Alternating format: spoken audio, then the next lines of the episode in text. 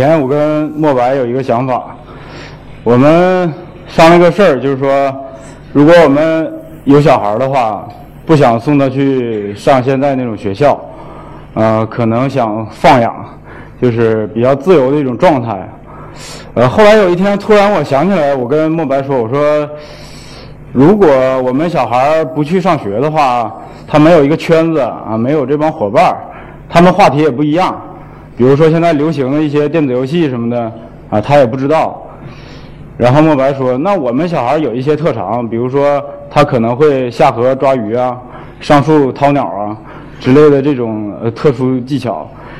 所以，呃，我想了一下，我说，那如果我一个哥们儿如果开着车来乡下看我们，然后他们孩子跟我们孩子玩了一天，最后有可能回学校写了一篇作文，叫我和闰土。”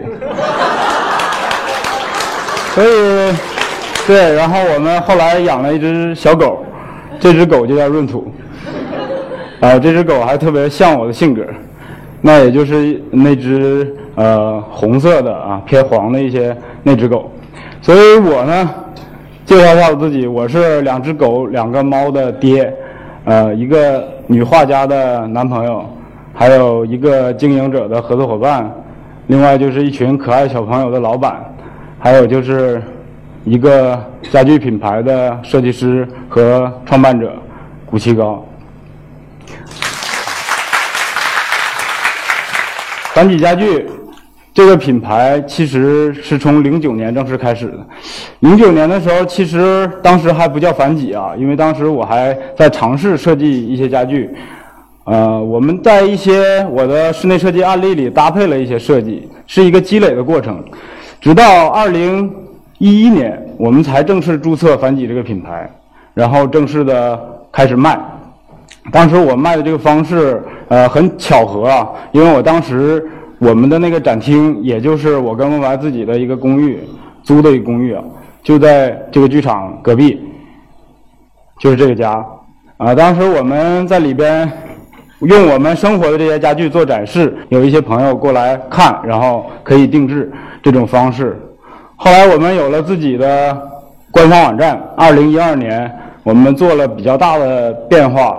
我们在温榆河，北京的温榆河边儿和杭州都开了一家繁几客厅。这两个繁几客厅都是两百平米以上，比较呃有充裕的空间能展示。繁几这两个字啊，很多人可能好奇说，呃，这个字这这两个这个名字哪来的？那我可以解释一下。繁几呢？这个“繁”字在梵文里边，它是一个净空的意思。净空其实比较抽象，但是我希望家具能传达这种这种感觉。这感觉我可以带大家呃感受一下。我小时候是在我爷爷的院子里长大的，我爷爷是一个手艺人，又是一个农民。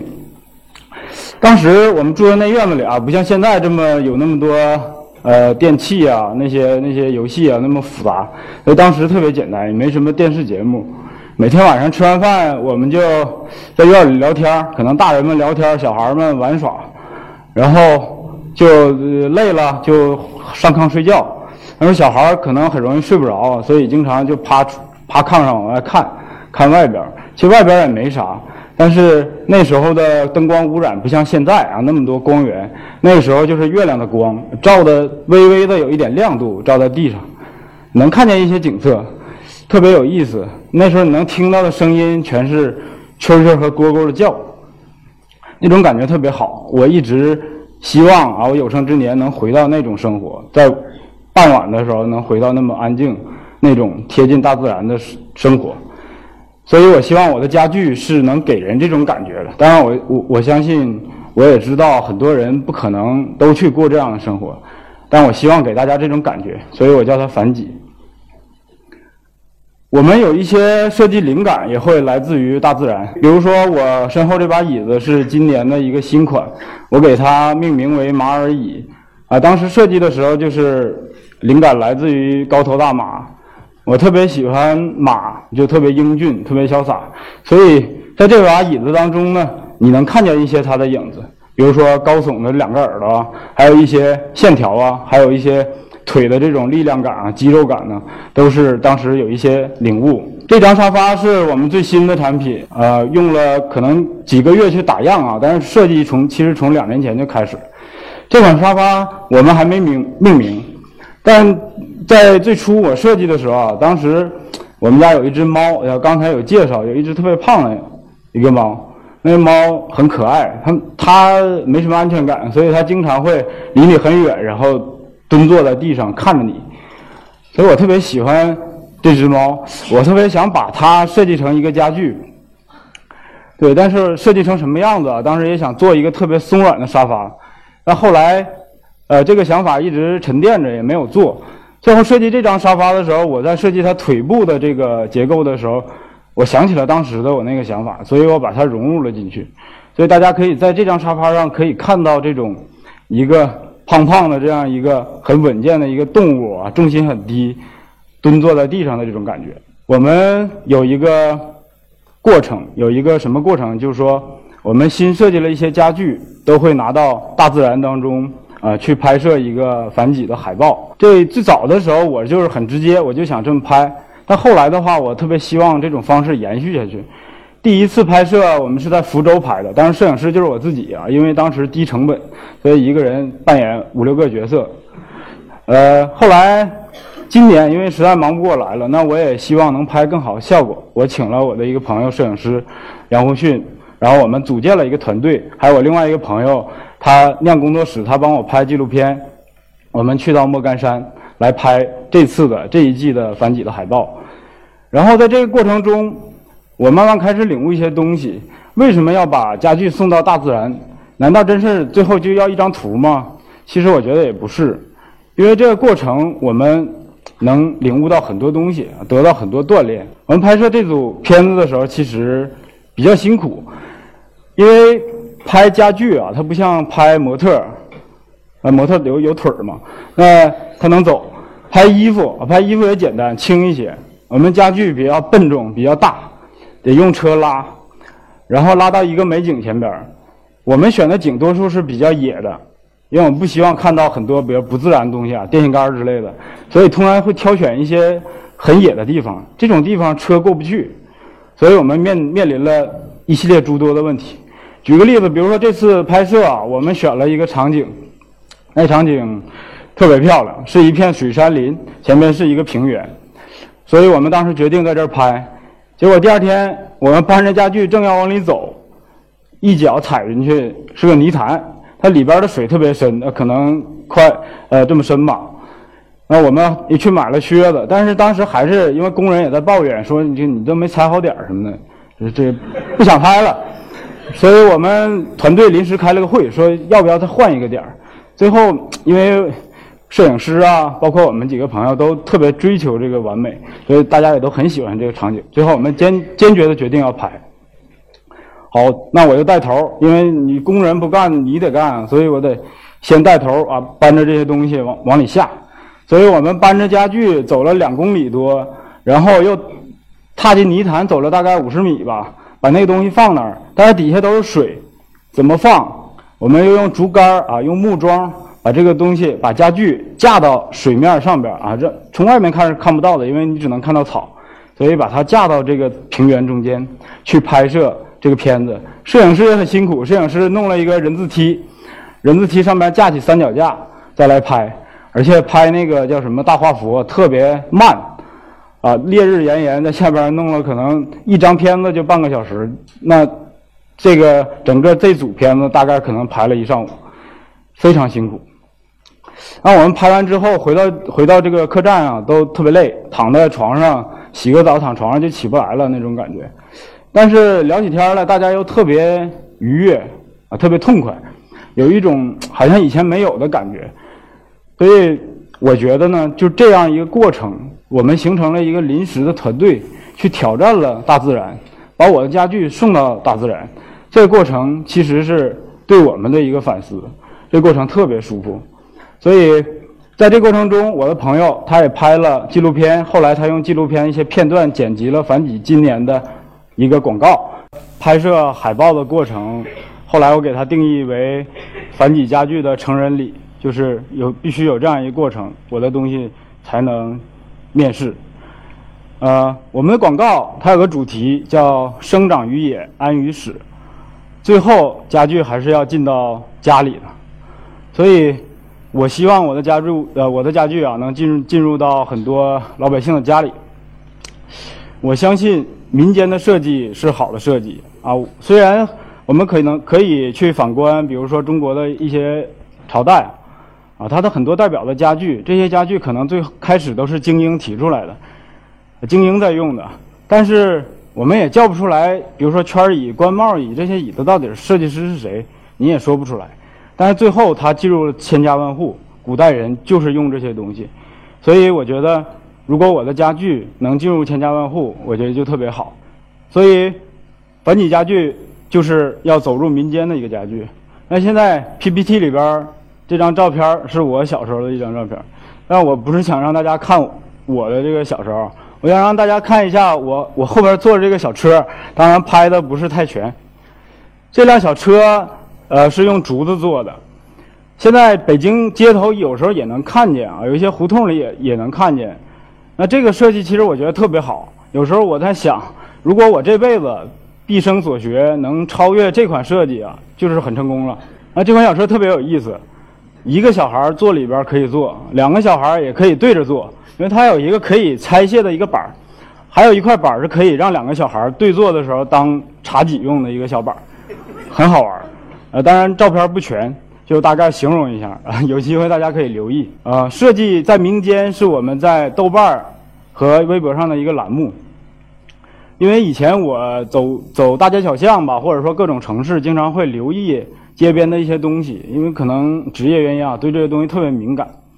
最后我发现这些东西特别有意思，因为它的设计过程跟我我们做设计是不太一样的。这些多数都是主人就地取材的，它的目的特别直接，拿过来之后就是最后要用，所以它不掺杂特别其他的欲望。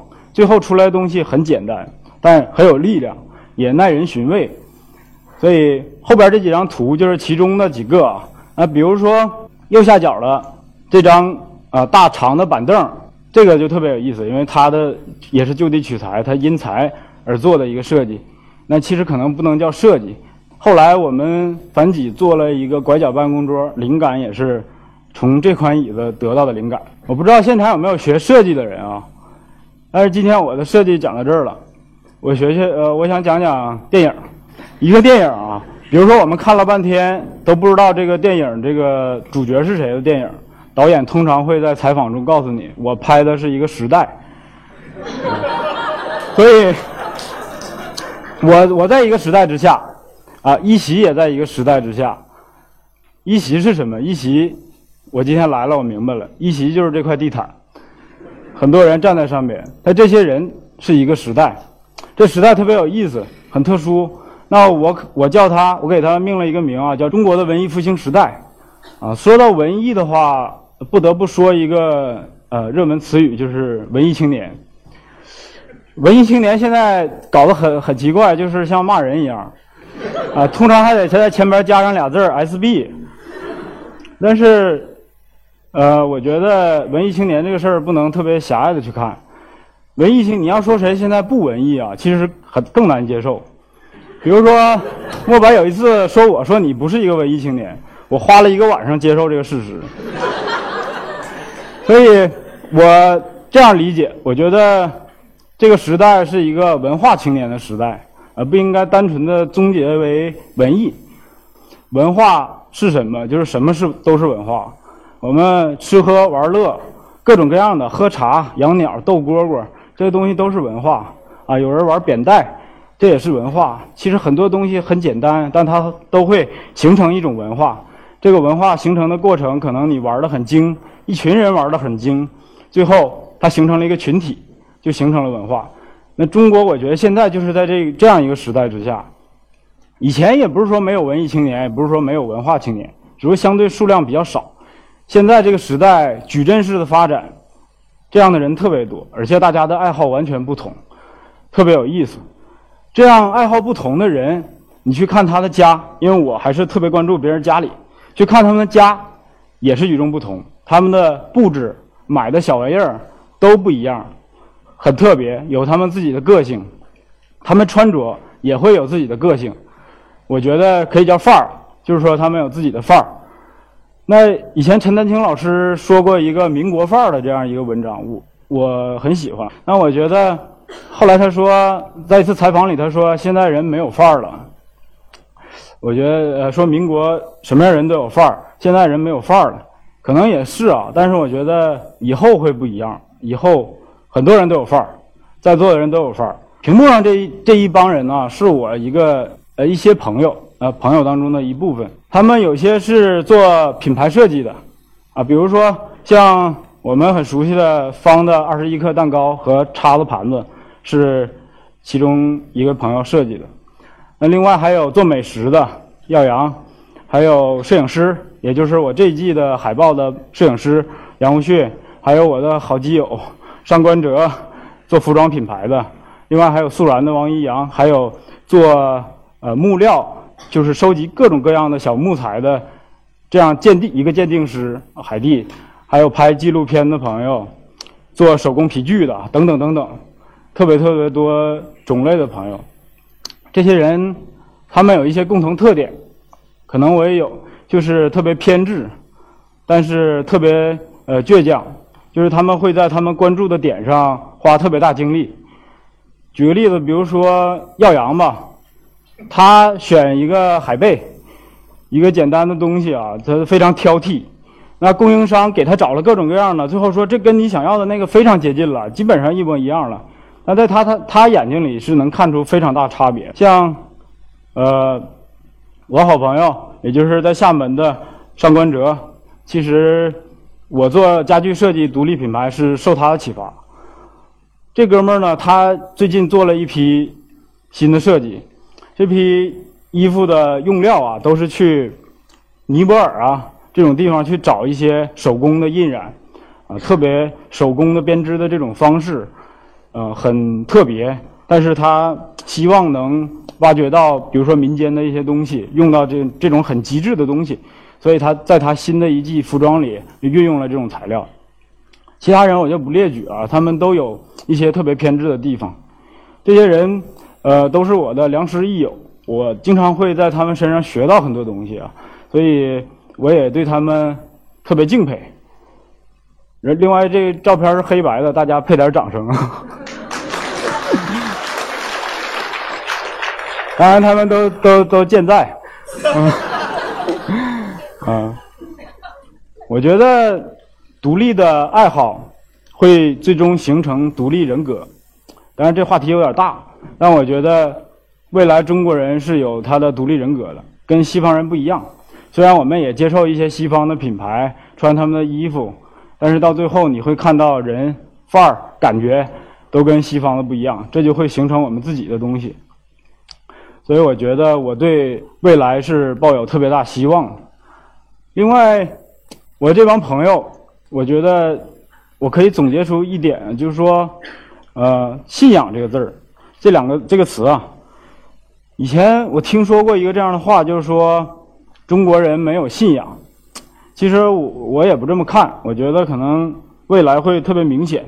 信仰绝对不局限于宗教，我觉得那样就太狭隘了。如果把你的事业、把你自己的爱好当成信仰的这种人，我觉得更值得敬佩。当然，这个概念最早它不是我提出来的啊，最早我听到是从一位老人的嘴里听到的，就是这位老人，他是莫白的父亲，呃，一个国画家，老人特别喜欢画画啊，他对画画的这种热情，有的时候让我都汗颜。我们去他家，他几乎每天都在出新作品，早上起来了就在画，非常有激情。有一个朋友啊，买他一张画，然后。就拿这张画好奇问他说：“说那个老先生，你你这张画画了多久？”然后他想一下，他回来回了一句话，他说：“我花了四十年画这张画。”老先生的女儿，也就是莫白，我女朋友，呃，也是一个国画家，当然她也做平面设计，呃，那我其实之前我应该提一句，就是说我特别喜欢很简单的设计。所谓简单设计，就是形式简单但内容丰富的东西。那人其实我也喜欢这样的人，莫白属于这样人，看起来特别简单，但其实他精神世界挺丰富。他常常大大咧咧的啊，丢三落四。比如说今天来带相机给我拍照，最后发现没带 CF 卡，这种事在每天都在发生，啊。但是他有另外一点啊，特别好的一点，也就是说他的世界特别美好，他看到什么都是美好的。他经常跟你说，经常跟你说什什么什么特别可爱这种词。他不爱不爱听那些你说谁的毛病啊，你高谈阔论去批判一些东西，他特别不爱听。所以这是我没有的东西。我我从他身上开始反思我自己。其实我从小就不太简单，当然这不是一个褒义的词啊。这个就是什么东西特别爱想特别多，呃，思维比较复杂。所以我也不太看书，因为我看书很累，呃，随便看一页我都要想特别多。哎，这是个这是个借口。那比如说几年前我相对年轻一点的时候，我还有一个很痛苦的事儿，因为当时因为我很敏感，然后看到社会上很多黑暗的东西，就像现在你去打开一个一个首页，打开一个网站，或者你打开新闻联播，都是这些破事儿，社会的这些事儿。这件事儿让我极其痛苦啊，也没有安全感，又会设想到发生在你身上是什么样，让我无法平静，我甚至睡不着觉。后来我发现莫白还是呼呼大睡，所以啊，我开始改变，必须去改变自己。后来我去屏蔽了这些东西，啊，不太看这些东西。那但是我觉得不是逃避，因为这个社会呢，有些人应该去做这种事儿。但是我不是干这个的，那些人他可能专职就是要让大家反思一些东西，让大家发现一些东西。但是问题是，这社会太多人做这事儿了，就是看病的太多，治病的太少了。这跟我们中国人现在有有关，因为中国人从小到大这种学习的这种语境啊，我们经常学学这个鲁迅周老先生的事儿，他他他的语言方式讽刺。反讽这些方式，所以养成了这种习惯，就是比如说你在网上看一个 一个人一个事儿啊，今天还在夸，明天一大帮人就开始骂，这东西让我特别反感。后来我当时微博呃这个粉丝还是挺多的时候，我把它删掉了，改成小号了，就是我偷偷的关注这个社会，但是我我不太呃再去就是现场直播我的一些生活什么的，希望它能平静一些。啊，我尽量不去看那些呃让我很难受的东西，但是我觉得所谓的不逃避和有担当的话，就是说，在你面对这些事儿的时候，你会做什么，而不是说把眼睛放到别人身上去关注别人做什么，而是你自己到底在做什么。呃，作为我自己来讲的话，我就是个做家具的，那我能做什么？我就把家具设计好一点儿，结实一点儿，啊，能让大家多用几年，其实就这么点事儿。